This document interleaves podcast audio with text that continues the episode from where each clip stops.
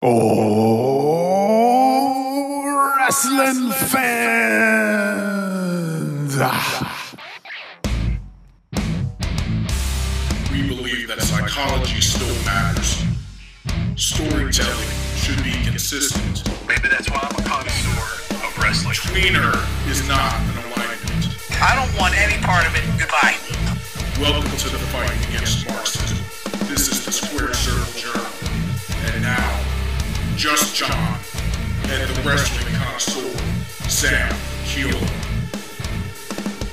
Good morning, good evening, wherever you may be. Welcome to Ringside Ramblings. This is just John, and absent this morning is the wrestling connoisseur Sam Kiola, and with good reason.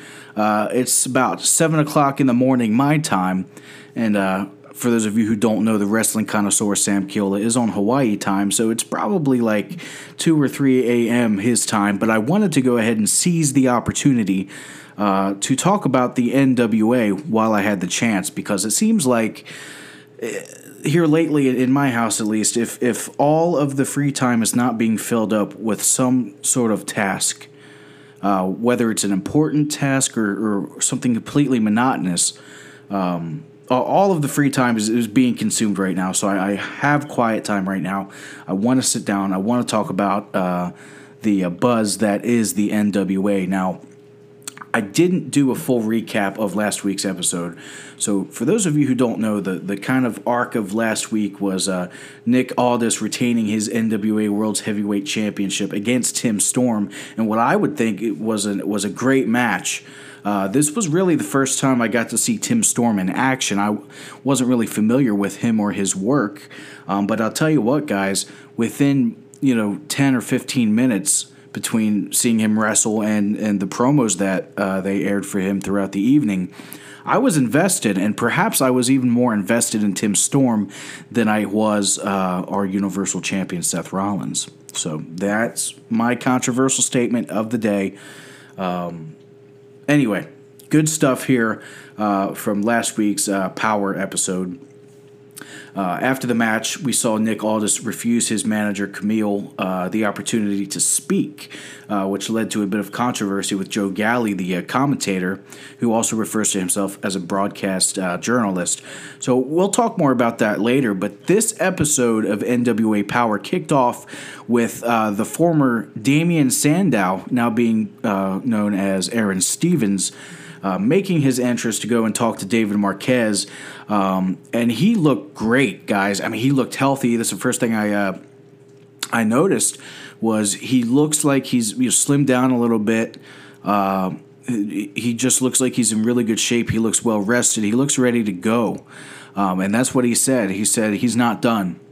Um, so it started out as kind of a babyface promo, but things started to turn a little bit. Uh, he he asked the audience not to make eye contact with him, and he told them, you know, silence.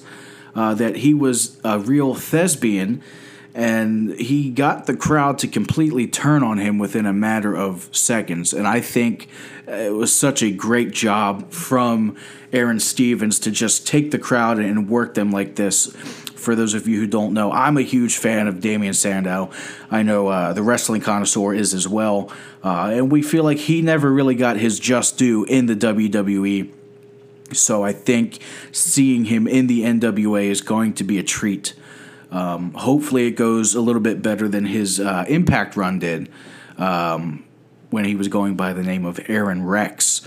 Um, but you know, to be fair, I don't think it's going to be that hard to top his impact run. All right, so shifting gears, uh, our opening match: Ricky Starks defeating Trevor Murdoch. And I, I, first of all, it was great to see Trevor Murdoch back in action. I don't know if this was his uh, first match back in wrestling or if he's been working the independents. Um, not really sure. I haven't seen much of Trevor Murdoch, but he looked great tonight or last night rather, uh, in his match against Ricky Starks. Now, as far as Starks is concerned, this was my first time getting to see him in action. Uh, great back and forth match. Uh, really enjoyed it. The finish of the match came uh, when um, Ricky Starks he went for a tornado DDT. Uh, Trevor Murdoch countered and threw him across the ring. After this, both men kind of went into a, a, a, brief battle of strikes, with Ricky Starks eventually uh, hooking the crucifix and pinning Murdoch one, two, three. Um, after this, Murdoch shook his hand and he said, "Hey, tonight you were the better man." So a great show of sportsmanship from Trevor Murdoch. And then after this, we get a brief promo uh, with David Marquez asking Starks, What do you want to do? Starks then says he wants titles, but he also said that, you know, God didn't have much beauty left over after making me. Then he went on to say, I might be a little funny, but I'm coming for your money. So, an interesting uh, little promo there from Ricky Starks. I think there's some potential there. Um, I don't I'll be honest, guys, I don't see him holding the NWA World's Heavyweight Championship anytime soon. But uh, nonetheless, some great character development. Now we know who Ricky Starks is. After this, we get a, a, a Joe Galli, who is the commentator, and he says he has a news update about questions he asked Camille last week, and he says that he was only searching for the truth, and sometimes you have to ask the tough questions, questions that the audience needs answers to. Uh, this was a great way to hype up um, an interview between Galli and then Aldis and Camille later on uh, in the evening. Out next, uh, the uh, enigmatic Colt Cabana comes out to be interviewed, and he says that he was going to go after championships, including the tag team championships. He said, He's got a guy.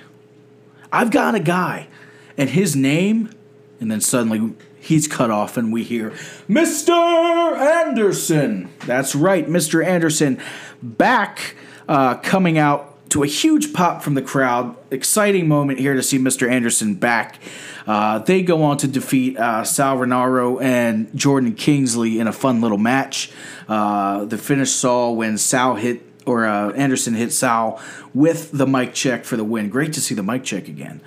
Um, so a fun tag team match here uh, hyping up and developing the new uh, newly formed tag team of Colt Cabana and Mr. Anderson. Um, at this point, we see Nick Aldis leaving the building, and a cameraman comes up to him, starts you know trying to question him. Aldis says, "You know, I didn't have to do this interview today. Today's my day off. You know, I came to the NWA. I didn't come to TMZ." Then Aldis eventually just gets in his car so again, more intrigue, more um, uh, mystique being built up for this interview later on tonight.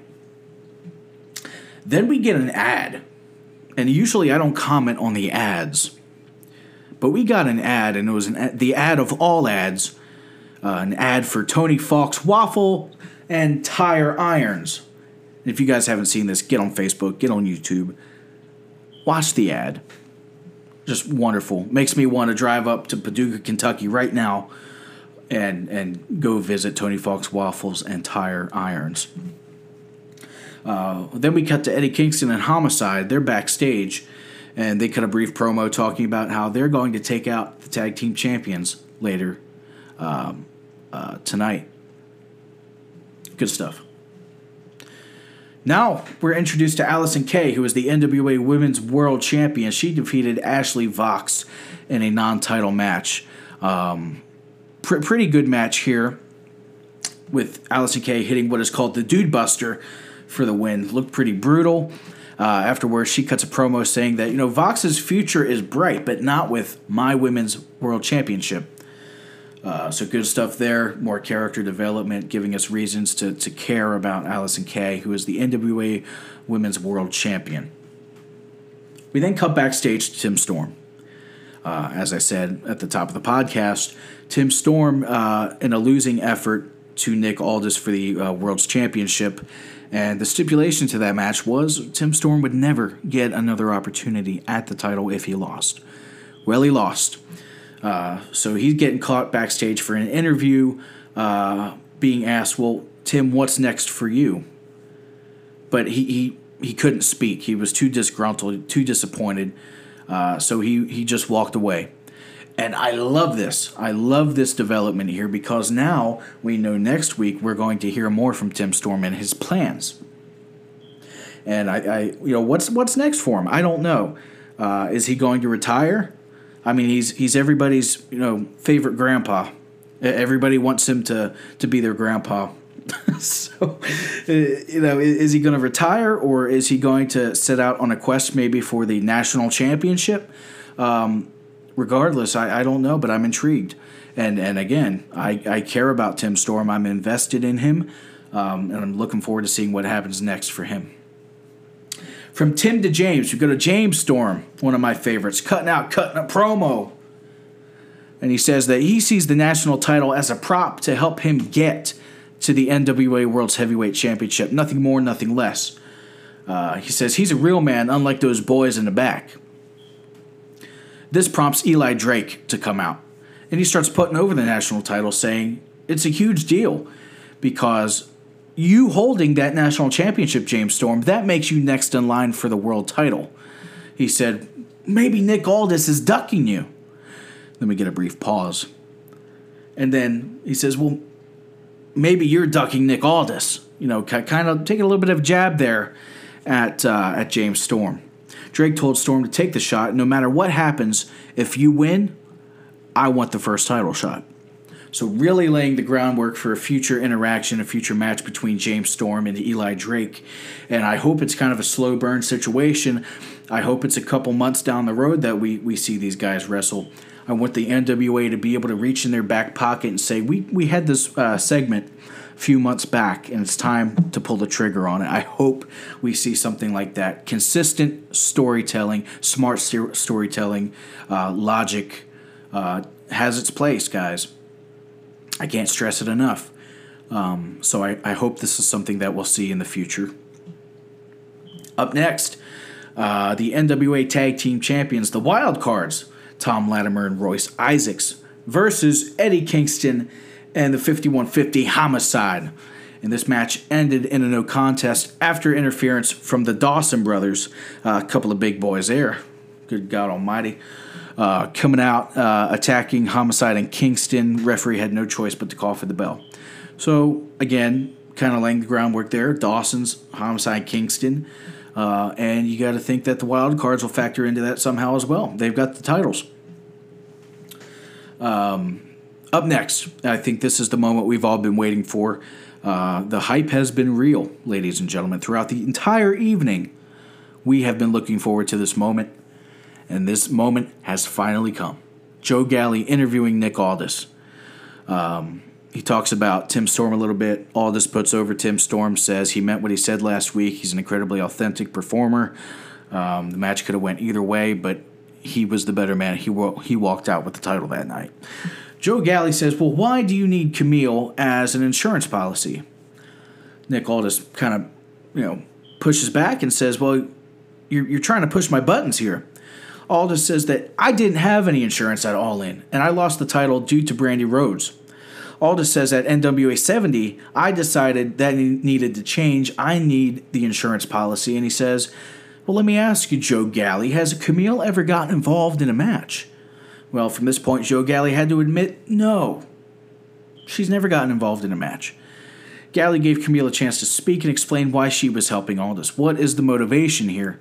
Um, and Camille chose not to speak on her on her own terms. She chose not to speak.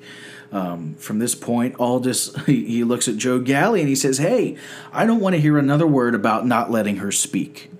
And then the show went to credits. Oh my gosh, are you kidding me? That is storytelling. I'm going to watch for the third consecutive week next week.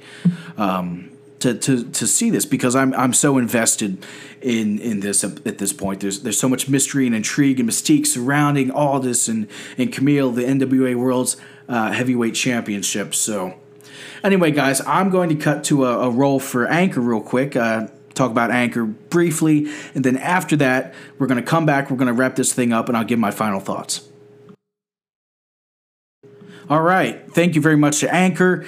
Um, so here's my final thoughts on the NWA Powerrr for this week. Uh, this was a great show, and I think this paced storytelling is going to be critical to the success of the NWA to provide something that truly feels like an alternative to the other products that are out there. Um, the retro set is awesome. It really uh, captures that feeling. But I think in this day and age, that's not going to be enough. What's going to keep people coming back, like I said earlier, is this storytelling, the cliffhangers, the mystery. Um, I'm invested. Again, I, I can't say it enough. Um, and that's all it takes, guys. You know, this isn't a complicated process at all. It's not hard to create storytelling that is engaging and fresh and keeps people wanting more. And that is the key element to any promotion success. And I think NWA from the very get go is nailing it. Uh, so I cannot wait until the fourth episode. This is the third or fourth episode I, it might be the third of NWA Powerrr next Tuesday, 6:05 p.m. Eastern Time. Find it on YouTube. Find it on Facebook. Uh, find it where any good wrestling shows are found. Well, I don't, I don't know about that, but uh, not not television yet. Although Dave Lagana did say that they were talking to a few people, so we might end up seeing NWA on TV as well. So I, I don't know. I, I, think it's only up from here, guys. You know, we, we kind of laughed, we kind of smirked when Billy Corgan said, "I'm going to buy the NWA. I'm going to revive it." We I didn't take it seriously. I mean, Billy Corgan here's a guy, you know, who definitely loves the pro wrestling industry. There's no denying that. But at the same time, we associate Billy Corgan with a very I, failed stint in TNA. And I think there's a lot more to that story than we know. And, and from what I can tell, it's to no fault of Billy Corgan whatsoever. I think what he's doing right now is genius. I think it's going to work, and I think it's going to be successful. I think it is successful. Uh, and I think it's only up from here for the NWA. So I'm excited. Like there is wrestling. Wrestling is back. There is wrestling that I want to watch every week. And it hasn't been that way in such a long time, guys. You, you can hear there's a little more pep in my step today. And that's because I have something to look forward to each and every week with the NWA, with AEW. It's accessible, um, and, and I think that that's also a very important part when we talk about the, the dominance of the WWE.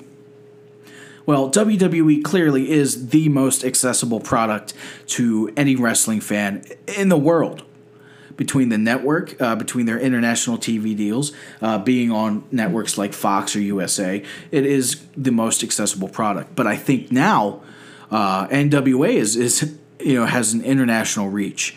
Uh, anybody can get on YouTube, anybody can get on Facebook and watch these shows. Uh, so I think they're doing the right thing there. Absolutely, one hundred percent. Um, so overall, my my thoughts are that I'm going to watch again, and I'm going to enjoy it uh, because I think at this point the storytelling's in place.